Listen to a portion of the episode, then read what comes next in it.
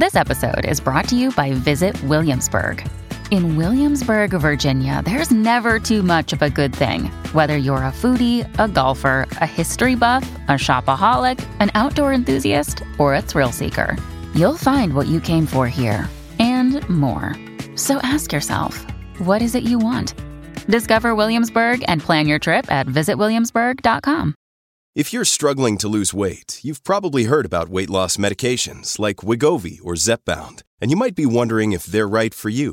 Meet PlushCare, a leading telehealth provider with doctors who are there for you day and night to partner with you in your weight loss journey. If you qualify, they can safely prescribe you medication from the comfort of your own home. To get started, visit plushcare.com slash weight loss. That's plushcare.com slash weight loss. Plushcare.com slash weight loss. Hey, it's Ryan Reynolds, and I'm here with Keith, co star of my upcoming film, If, only in theaters, May 17th. Do you want to tell people the big news? All right, I'll do it. Sign up now and you'll get unlimited for $15 a month in six months of Paramount Plus Essential Plan on us. Mintmobile.com slash switch. Upfront payment of $45 equivalent to $15 per month. Unlimited over 40 gigabytes per month. Face lower speeds. Videos at 480p. Active Mint customers by 531.24 get six months of Paramount Plus Essential Plan. Auto renews after six months. Offer ends May 31st, 2024. Separate Paramount Plus registration required. Terms and conditions apply if rated PG. Welcome to the New Books Network. Hello, everyone. Welcome to another episode of New Books Network. This is Morteza Hajizadeh, your host from Critical Theory Channel, and today I'm honored to be speaking to Professor Miri Rubin. Dr. Miri Rubin is a professor of medieval and early modern history. Her research has ranged across the period 1100 to 1600 through the exploration of themes in the religious culture of Europe. And today she's here to talk to us about a wonderful book called The Middle Ages, a very short introduction published by Oxford University Press. Miri, welcome to New Books Network. Thank you. It's nice to be back. Thank you. Uh, there are lots and lots of questions I'd like to ask you, especially about the Middle Ages, because it's one term, one of the most misunderstood terms. So, can you briefly tell us the the the origin of the term Middle Ages, where it comes from, what period of history it covers, and where does the term Dark Ages come from? All very good questions. Uh, these are questions that. Uh, teachers grapple with. Uh, we, on the one hand, the Middle Ages is something that people have heard of, so you can build on it. On the other hand, most things they've heard about it are somewhat inconceived, so how do you do it? I've actually, in recent years, I don't even use the word medieval to describe the modules that I teach, or hardly. And even in my lectures, I discipline myself. I try to give just year periods and see where we go uh, with that, you know. So, um, yes, I mean, when you're living through a period, you don't think, oh, I'm living in the Middle Ages, uh, um, and, and therefore this term indeed was created later created in a period that saw itself as not being that medieval that is it begins it becomes current amongst a particular group of scholars in the later 14th century particularly in italy particularly those who were associated with um, uh, trying to what they saw as revive the uh, um, both aesthetic and moral and literary standards of antiquity, Greek and Roman antiquity, in some sort of way that made them better, that made them more insightful than what they perceived as uh, centuries and centuries of a middle period, hence media Itas, middle period, literally middle age, uh, from which they wanted to distinguish themselves. Now, this is a rhetorical flourish of just really a few rather privileged men, but they were tremendously influential. And moreover, in the 19th century, when uh, European scholars looked back to, as it were, the beacon founding moment of European culture as being the Renaissance, another very loaded term, rebirth, what does it mean to be reborn, right? In any period, we're very alive. So, um, so Renaissance and Middle Ages, as it were, come together. The Renaissance is a rebirth after a middle period of stagnation, of domination, perhaps by the church. Mind you, all these writers were Christians themselves, uh, of, of a sort of detachment from some sort of ideal qualities that were embodied in Greek and Roman knowledge. So it had a very practical side, that is, to try and learn the Greek and Roman as best as possible, to try and imitate the styles of writing, the styles of architecture later on, the styles of sculpture, the styles even in painting of some sort of ideal Greco Greek Roman ideal. So it was it did it did define the work of a certain group of privileged uh, intellectuals, almost all of them men, throughout Europe. It starts in Italy in certain, in the Italian cities, and it spreads. So we talk about the Norman Renaissance, the Northern Renaissance, sorry, or the we talk about the Northern Renaissance, we talk about the English Renaissance in the 16th century, and so on. It's it, it ties us down because it's so well established. But it's important, and you're giving me the opportunity to do so, to remember that um, it's just inconceivable that a whole a thousand years are without interest, without discovery, without curiosity, and so on. So it's truly a rhetorical flourish that try to say, we are going to do something really interesting now by reconnecting or connecting in a different way with antiquity. Because just finally, just to say, that of course throughout the Middle Ages there was a constant engagement with the Greek and Roman heritage, which was of course conveyed within the very writing of uh, the early Christian fathers. They were all, of course, in the third, fourth, fifth century, Ambrose, Augustine, they were all educated exactly in this Greco Roman world of education, and they wrote their foundational texts about Christianity with those tools to hand. So it's a question of perspective. And uh, throughout the Middle Ages, after all, People copied and recopied and commented on the texts of antiquity, uh, be they Aristotle, uh, uh, be they sort of obviously on the sciences, but also on on on literary, on the way to write, on grammar. So uh, yeah, that was a very long answer, but it is a complex issue because it so defines our self, our sense of a sort of a, a modernity as opposed to that middle period. And I also think, just maybe the truly last comment would be to say that on the whole, our habit of talking about enlightened periods and less enlightened periods usually is not very helpful because those who claim to be enlightened stop in a way scrutinizing themselves in the sort of way that we always must scrutinize ourselves. So, just to say, the age of enlightenment the 18th century is also the age of slavery, it's also the age of misogyny, and so on. But this notion that some new uh, moral and aesthetic dispensation had been developed um, sometimes also sort of allows people to get away with a sort of, let's say, um, complacency about the implications of their own cultures in their own times. You've raised a lot of great points. Uh, uh, you're absolutely right that all these these terms are like the inventions of historians. The Middle Ages, the Renaissance, and there was a time that the Middle Ages was vilified, and there was a time, you know, during Romantic period that it was uh, uh, it was revived. So it's all a matter of perspective. Yeah.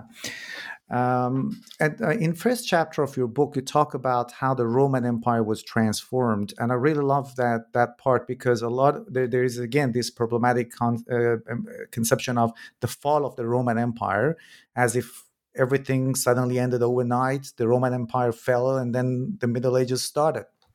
So, can you talk about the transformation of the Roman Empire by the Germanic uh, tribes?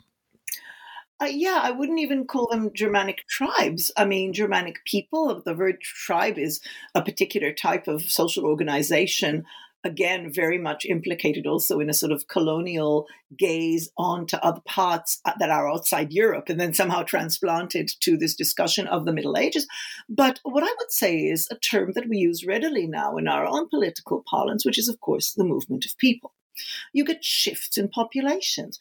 And although we identify, and rightly, a certain coming to the end of a certain type of Roman rule in, in the later fifth century, one can look at the movement of peoples and the shift of the emphasis within the empire. We can go back to the second century, the first century, and it's the movements of people both from very north, that is sort of the Scandinavian into Europe, as it were, but also and mostly from from Asia, from the East, moving in, and this is over hundreds of years, with a lot of steps along the way. And when we think about it as process rather than as overnight cataclysm. What, of course, is interesting then is to think about the idea of influence, because the peoples who became closer to came closer to Roman provinces through this process, be it from the north, be it from the east, be it from the southeast, um, of course, also met Roman institutions. They met Roman law, they met Roman public spaces, they met well, the language itself, and uh, often they were actually co opted into the Roman system as garrisons on far flung borders uh, and were sort of integrated. They were sometimes paying tribute to the Roman state in order to settle. So there are all sorts of arrangements that are very far from sort of, um, you know, be my, my enemy or my friend, as it were. These are really, really long processes. They're associated also with intermarriage in certain areas. So I think that is how we now more understand that, that transformation of, of Europe and of the Roman system. And of course, there are also set pieces and there are also battles and there is also there are also confrontations around power. And again, we can give those particular dates. But what we definitely find is that by the, by the later fifth century, uh, we have across Europe not one unitary system ruled from Rome or from Constantinople, because even the Roman world in the third century started being governed by a Greek sphere in the east and a West Latin sphere. So we talk uh, uh, of a transformation that gives us then what are sometimes called the successor states. There are various states uh, um, that reflect often the more or less the ethnicities of certain groups as they settled with their own particular languages from the Germanic families, as you said, most of them. And so we get the Franks, and we get the Ostrogoths, and we get the Visigoths, and we get the Alamans, and we get the Burgundians, etc., which of course then give us ultimately the political units, some of them even identifiable, of course, in Europe uh, today, and groups of families and so on. Now, the one really thing to remember is the really important thing to remember is that as they became incorporated into the Roman world, they, of course, transformed it, as we've said, but they also very much uh, benefited from and wanted to benefit from all the great things that uh, uh, the Roman system had. Its language, its ceremonies, the ways it celebrates rulers as great emperors, uh, the liturgies of court, the technology, and so on. So, uh, one of my great colleagues, uh, uh, Yitzhak Hen, wrote a wonderful book about this period called Roman Barbarians in order to capture that duality. By the time we're in the fifth, sixth, seventh centuries, they are a true hybrid of certain type of traditional ways of organizing a military elite, yes, and social structure and, and, and customs and kinship customs, but also, and particularly at the elite level, a tremendous amount of, of, of use of, of Roman institutions. And of course, prime amongst them, the church, because they became Christians they became Christians, and uh, in various particular with various types of different Christianities, and they incorporated obviously all sorts of interesting rituals that pertain to the pre-Christian past, but nonetheless they are recognizably Christians without any question. And uh, again, it was a fascinating answer. And you talked about church. So I guess that's a perfect segue into my next question, which is religious life, the model of religious life, especially the model of religious life that was formulated by uh, by by Benedict of Nursia. So, what was in the sixth century? What was it like, and what was a Benedictine house like? And also, it would be great if you could talk about the administration of a monastery as well. Sure. So, uh, um, I mean, like most things, uh, you best understand them by opposing them to what they're not. So clearly, those who chose to live this what come what becomes known as monastic life uh, in this highly uh, articulated and well defined mode that Benedict of Nursia uh, uh, offered the world in the sixth century, and it was a great success. Benedictinism is still practiced in the world today. Uh, so, what is it not? It is not being a Christian at home. It is not being a Christian man who marries and has children and is a Christian. It is a sort of level of perfection, as it were, that is beyond that. Now, when, um, I mean, the ideals of asceticism, of really, really uh, uh, denying your body in order to kill the passions, in order to become that perfect Christian who follows Christ by cultivating the spiritual life. That typified some of the very early followers of Christ some of the uh, rather amazing sort of athletes of Christianity in the early centuries who went into deserts and went into all sorts of and imposed hardships on themselves in order to prove their perfection. But once Christianity became mass religion, millions and millions converted in the course of the fourth century and then going on. I mean, you had to have some sort of model for like a normal Christian life with a family, with a job, etc., etc. And that is what had to be formulated. And for some early Christian fathers, it was sort of difficult. You know, can you really endorse sex in marriage? Can you ever endorse sex and procreation? On what terms? But they did. And that is how Christianity could offer itself to the millions, not just to the few. Nonetheless, uh, because of the example of the of the uh, uh, in in Scripture, because of the example of Christ Himself, uh, there were always those who wanted to do more and who wanted to follow perfection by following in Christ's footsteps. And that would be, of course, celibacy. And it would be a whole lot of stuff that Christ did not practice in his lifetime, as we know it from the Gospels, but seemed to be signs of perfection, getting away, away from normal life, away from the temptations of the city, away um, from whatever might lead you, I mean, money, office, status. So um, there were various experiments, and there were early experimenters, uh, particularly in very interesting experimenters in what is Turkey of today, in Cappadocia, in parts of the Greek part of the empire. There were experiments in Gaul, in parts of France of today. But the model that really, really worked was the one, as you say, uh, developed by Benedict, Benedict of Nursia, and exemplified in his um, of course, in the great house of Monte Cassino in southern in southern Italy of today. And the idea there was a sort of moderation, because this is the worry is that if you go off into the desert and you try to, you know, mortify your body and concentrate on just the things of God, um, there is a danger this becomes a sort of vain exercise, a sort of a vanity of perfection uh, there's nobody who, who, who supervises you. There nobody tells you if you're if you're destroying your body, if you're leading yourself. I mean, actually harming yourself. And also, uh, the model of Christianity is also a model of worship, right? So, how can you do worship when you're on your own? So, even in those early examples, say in the Egyptian desert, there was a certain element of um, communal living, even if you hid away in a, in a cave most of the time, that would come together for certain opportunities. But above all, in the Benedictine model, is it's much more sustainable if it's resilient, and it's much more sustainable if people get a modicum of what they need. So, not starving yourself, but having a modest diet.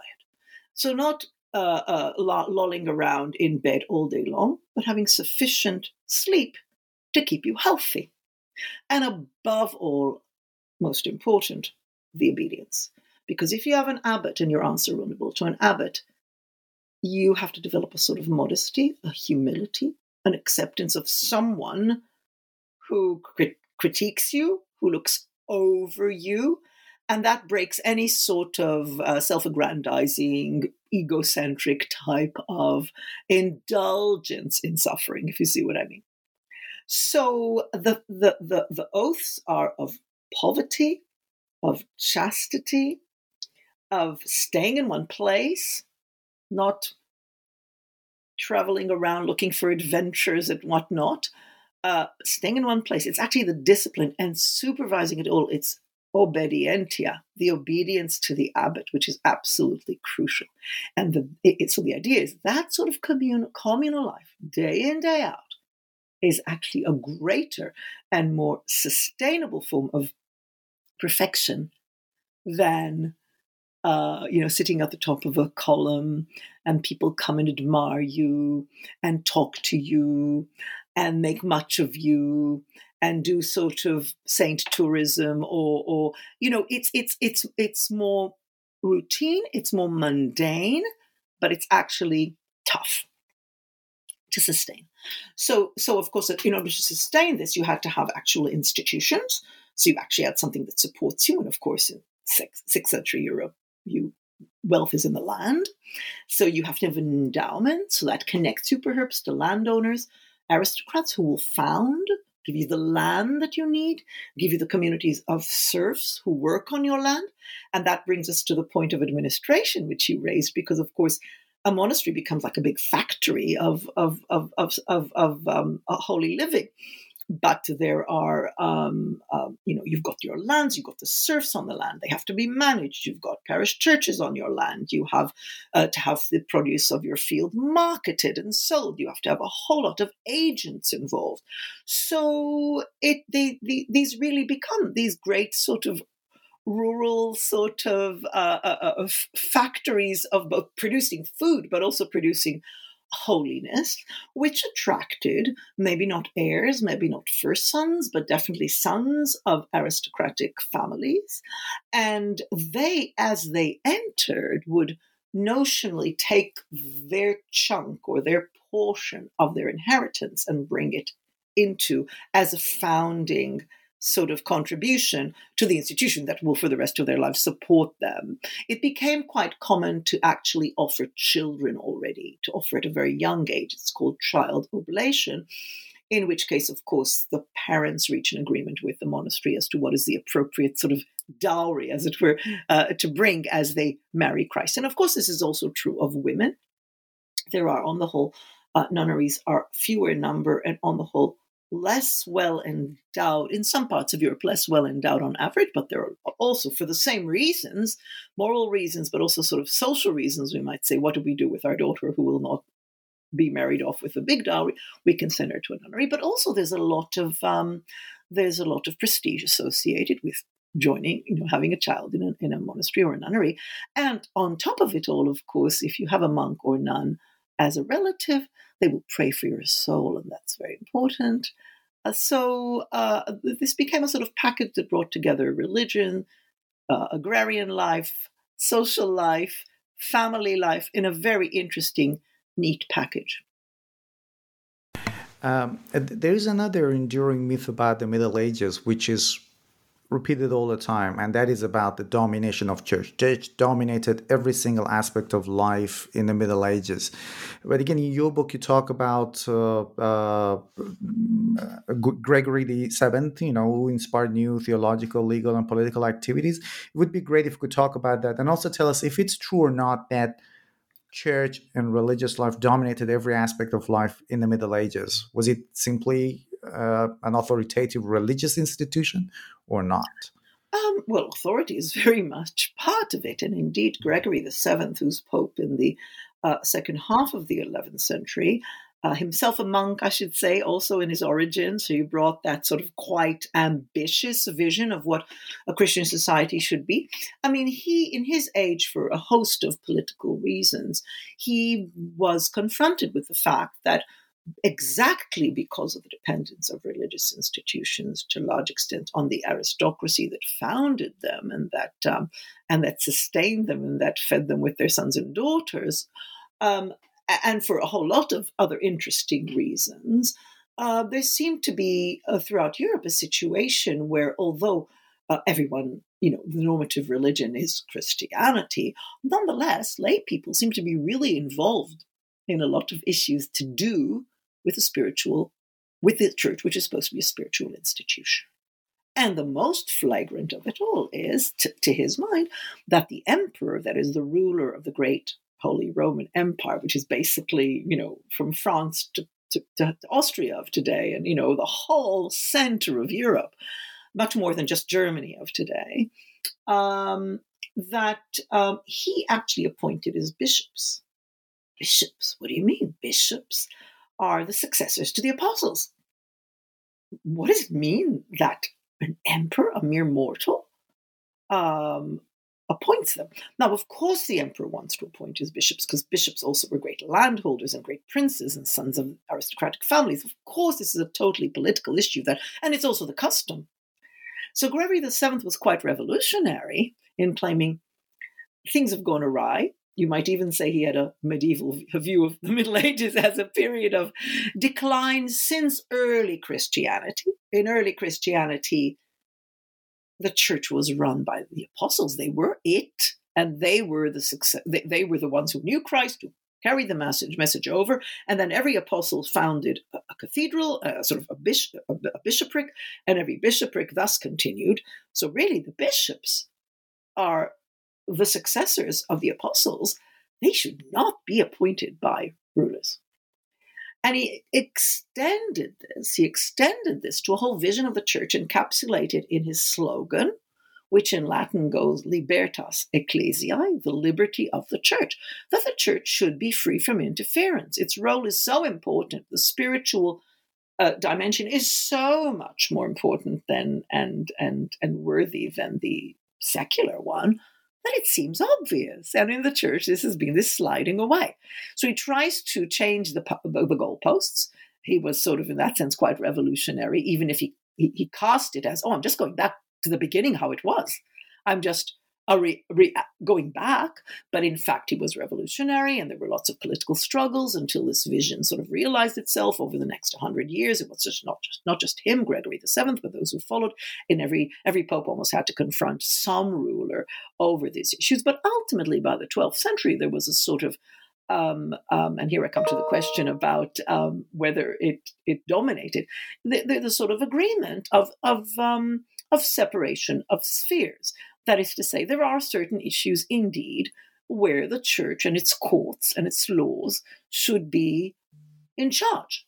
Uh, issues to do with what's true religion, what's heresy, issues to do with the life of the clergy, issues to do with church property, issues to do with, for example, the institution of marriage.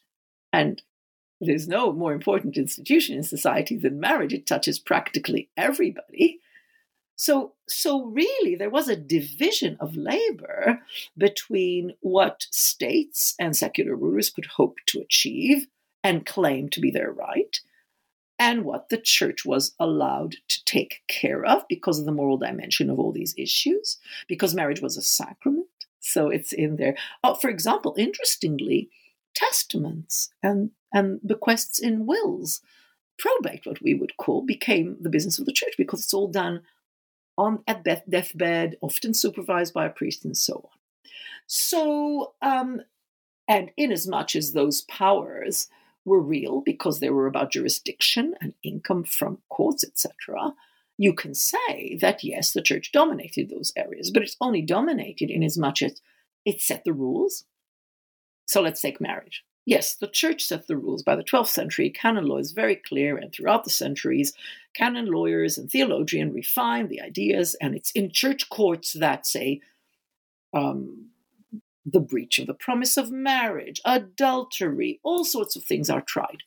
But the thing is, as we know, people rarely adhere fully, even to a very clearly articulated set of norms. So your question about domination yes, the church is the only game in town on all these issues. It's the one. There is no other institution that lays down the laws. But there are social customs. So, for example, on the issue of marriage, yes, the church law is very clear that marriage should be free, that people enter it into freely by their own will. It's an act of faith. But of course, parents are constantly interfering and managing and and and and arranging and whatnot because marriage is also about property and it's about name and it's about genealogy and so on. So it's particularly in the upper classes that yes, Christian marriage is all very well. It's a very useful framework. It it it it, it makes marriage sacred, etc. But we also know what we want out of marriage, and so there is constant day to day in every family, in every life, on every street, people are struggling between the norms of the church, which, which yes, they're absolute in as much there is no other game in town except Jews and Muslims in their own communities that have their own autonomies to deal with things like the church does for Christians. But on the other hand, people everywhere are finding ways around, are reinterpreting, are misinterpreting, are breaking rules, etc. But there's no question that from cradle to grave, it's not just that the church lays down the norms, the church also offers what are found to be very useful and highly consoling and extremely uh, uh, um, effective rituals. If you think of you know, marriage and death and charity and relations between neighbors and celebrating the seasons of the year, etc. That's all church rituals. So, yeah, that's a very long answer, but it's a complicated business. But what one might say is that by the 12th century in particular, that's where historians are really positive, you know, there is a sort of some sort of concordat really between church and state over these issues. Now, in every country, it'll play out through some dramas where all a king really resents a particular concession. Say the Becket affair in England. Uh, the same thing. Almost every kingdom went through its own sort of, you know, melodrama around church and state, particularly around great kings who want their way. They want to marry who they want. They want to divorce a wife, most famously Henry VIII, of course. In the 16th century, all this canon law did not work because he wanted to marry Anne Boleyn and he wanted a successor son. So, yeah, so uh, it's the total framework, as you say, dominated in its normativity, but in terms of practice, it's the framework for aspiration.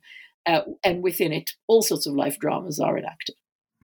When you need mealtime inspiration, it's worth shopping Kroger, where you'll find over 30,000 mouthwatering choices that excite your inner foodie. And no matter what tasty choice you make, you'll enjoy our everyday low prices, plus extra ways to save, like digital coupons worth over $600 each week. You can also save up to $1 off per gallon at the pump with fuel points. More savings and more inspiring flavors make shopping Kroger worth it every time. Kroger, fresh for everyone. Fuel restrictions apply.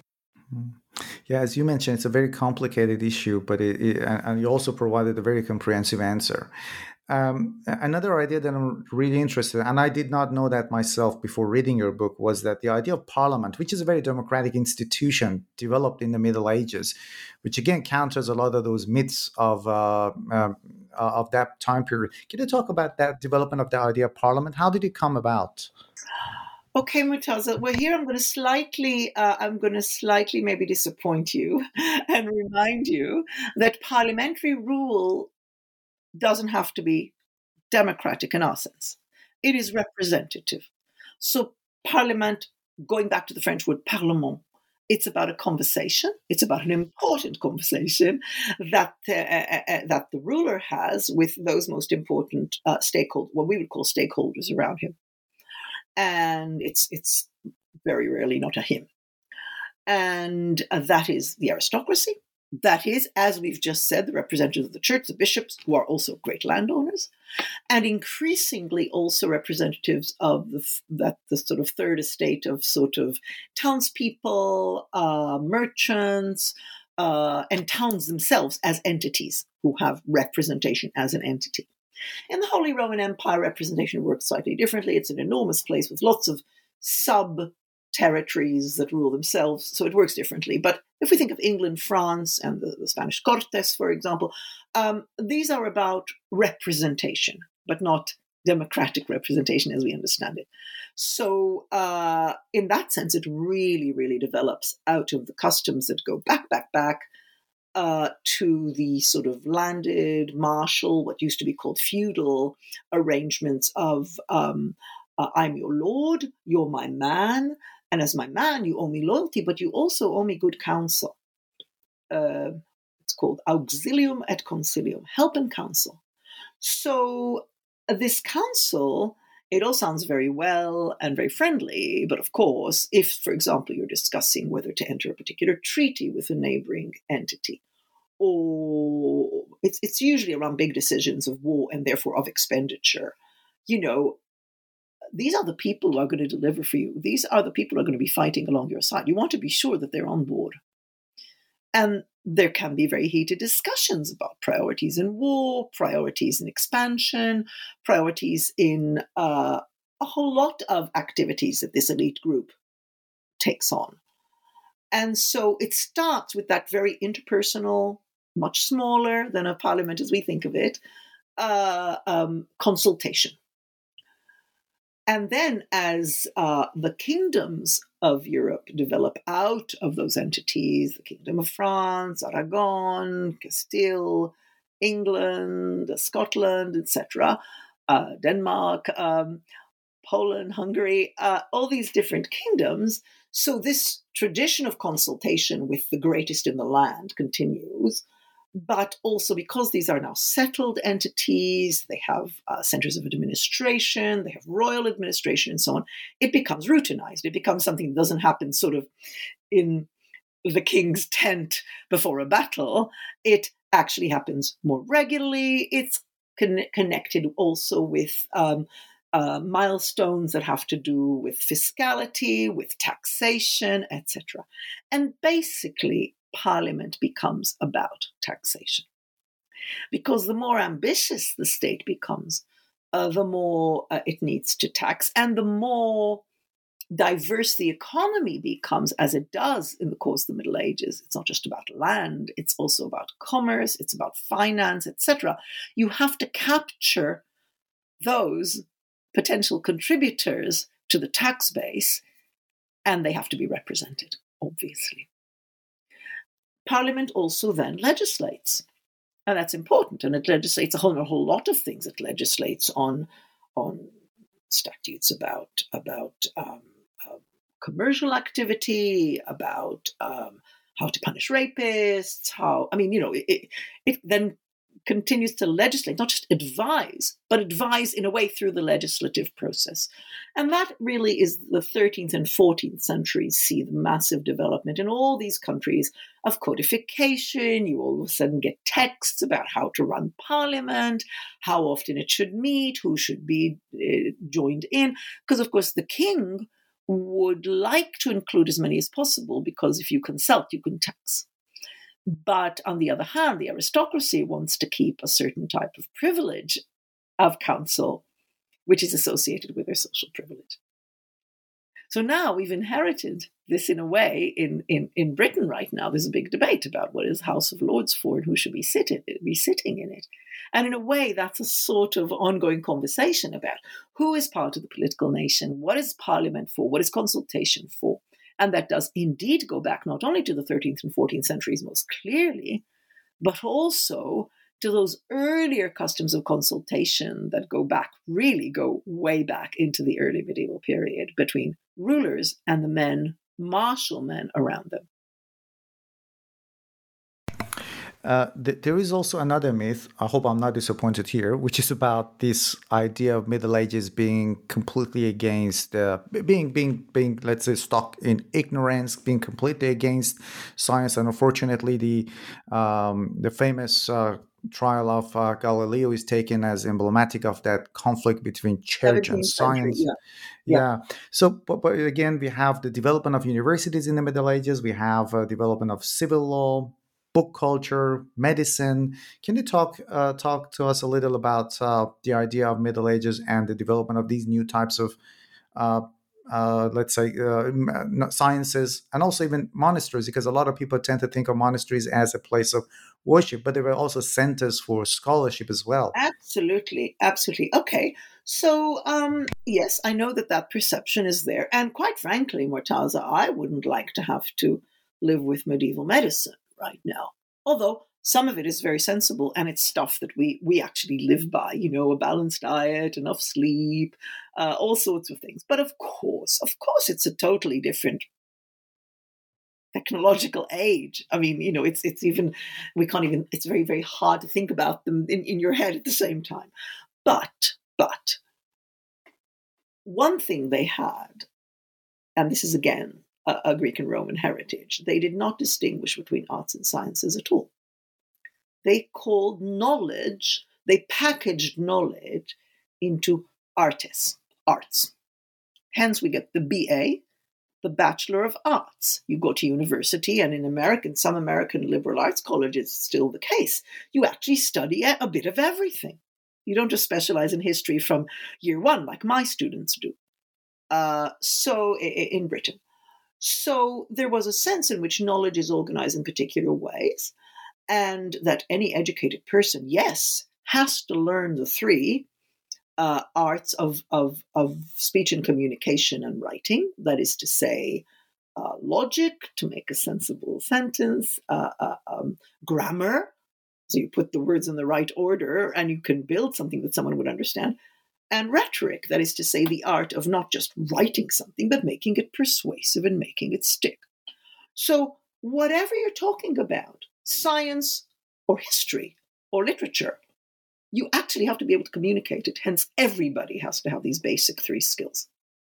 But at the same time, any educated person should also have arithmetic, should also have geometry, should also have uh, music, should also understand looking out into the night sky and to be able to read the sky through an astronomical understanding because the sky and, and, and the system of the planets were understood as absolutely not just foretelling futures but affecting the health of the individual and they were very much related to life on earth. So again we may put other types of knowledge into the mix but they totally understood what we divide alas into arts and sciences so the two could hardly ever talk to each other they saw as one system. So already that's that's a pretty impressive whole. And that meant that they thought holistically. So most people, if you ask them, who was Aristotle? Oh, he was a Greek philosopher. True, but he was a Greek scientist. He wrote about procreation. He wrote about uh, uh, um, what we would call not exactly evolution, but the relationship of the different species to each other. He, he believed in, in, in classifying in a way that we would recognize, classifying nature into, into entities and how they relate to each other. Uh, so, and that was normal. Uh, you get uh, Bede, a monk in northern England, right, in the 8th century. He wrote theology, but he very importantly wrote about astronomy and the calendar because that's a very practical thing as well. And it's also a very Christian thing because you need the calendar in order to do the worship. So these are just a few examples how that divide did not exist at the time. That is something that really came later, and I would say as late as the 18th century. I hope I'm right there, but I mean, it's still not the case in the 16th, 17th. It begins in the 17th, probably, and the, into the 18th. It begins also with a lot more emphasis on experiment in science uh, it, it, as, a, as a scientific mode of producing knowledge. Okay, now, those monasteries we talked about, in their libraries, they had Bible, they had Bible commentary, they had um, the works of the fathers of the church, Augustine, Ambrose, uh, Gregory the Great, but they had a profusion of books of medicine. Can you imagine a monastery tucked away somewhere away from society? You can't send out for the doctor. You can't call for an ambulance. You have to have local knowledge to help your brothers or sisters. And that is exactly what they appreciated. Very practical books, books on, books on surgery, books on recipe books, what they call medical recipes, how to prepare, how to prepare this, uh, how to prepare that, from what materials, etc. So, and and another thing that they had going for them, they saw well-being, medical well, physical well-being, as something that is holistic. They didn't think like, oh, take this thing, it's going to fix you, um, like like we do really, uh, or or a lot of people do nowadays. They saw it as holistic. They saw every person. The system that they inherited from antiquity was it's called uh, humoral medicine, and the understanding of a body as a sort of cocktail of influences and propensities that you can affect by, if you tend to be angry and hot tempered, you should have cooling foods that keep you more sedate. If you are, um, um, you know, you, you, suffer from sort of uh, colds and and and uh, uh sort of you know you produce a lot of catarrh, for example, you have to have stop having like lettuce and cucumber and so on that are very wet foods. You have to have, they believed, for example, in cure by contraries. Now, of course, not all of it works, but some of it works. But what we see here is an intelligence at work trying to figure things out in a logical manner. Now, at the same time, and we're exactly like that, people also say, even if we don't totally believe that going to a saint will help us, let's give it a go. So if I have a sick child, I try everything. And usually the accounts of miracles at saints' shrines will say, having tried all the doctors and having spent a lot of money trying to cure their child, they ultimately decided to go to the saint And lo and behold, the saint cured them, cured the child. But the thing is, we have here testimony that people did actually try ordinary household or neighborhood or calling in a uh, somebody who has some knowledge, which of course is also expensive. But when they say that didn't work. Now, when in the texts that we have describing miracle tales, this is all written down in order to say, you see, secular medicine doesn't work. You believe in God and you'll be cured. But the truth is, it also gives us testimony that people had medical pathways that were the first port of call. And then when they just give up, and we all do it, people who aren't at all religious will go to all sorts of religious cures or panaceas or amulets or whatnot if they're desperate. If they're desperate. And when your child is ill, you'll do anything. So, um, obviously, within the Christian system, and going back to your question about normativity and about domination, obviously the church joined up the belief system also with people's frustrations, desperations, hopes, anxieties around physical well being, and created this whole system of shrines. And often, you know, just getting out of bed and making your way and changing the air and whatnot, and maybe the excitement and maybe all the attention could help people overcome an illness.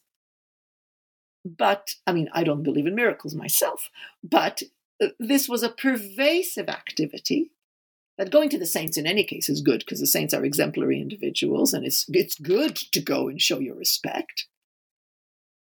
But also, cures were being sought. So, this is again a longish answer by which I'm just trying to say that um, they were just like us, trying to do the best for ourselves and our community and our family and our loved ones within the framework of knowledge that was available. There was definitely, there were people who specialized in medicine in universities, high degrees in medicine. Um, um, lots of, you know, famous, some universities have had a particular reputation, like Montpellier, for example. And so there was a building of knowledge, one on top of the other. Sometimes you read and you say, oh my God, that's so right. I know a lot about this because I have a PhD student who's writing a wonderful PhD about Caitlin Williams, about, um, about how much care was really given in the English household and what, what, what was expected? What could the household provide in terms of wellness? Which is super interesting. So I've learned a lot. But of course, of course, and, and there's of course the whole area of surgery, which is was, was considered a craft, just like butchery.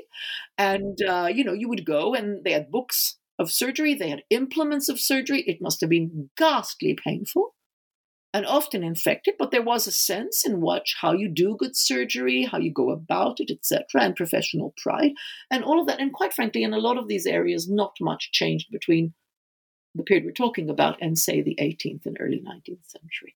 So yeah, I hope I made clear that, of course, medically we've made tremendous progress.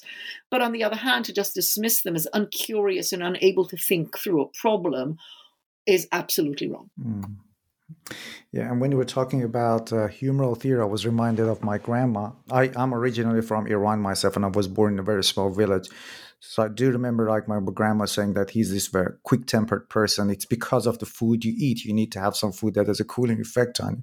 So that kind of mentality is still well and alive. Uh, I think uh, we, we still do it in a lot of ways. And, it, and yeah. it's true. I mean, you know, and I think um, uh, Vedic medicine is also one about contraries. A lot of systems around the world uh, combined what seems sort of logical with what also with whatever plants they had around them in order to mobilize. Yeah. Hmm.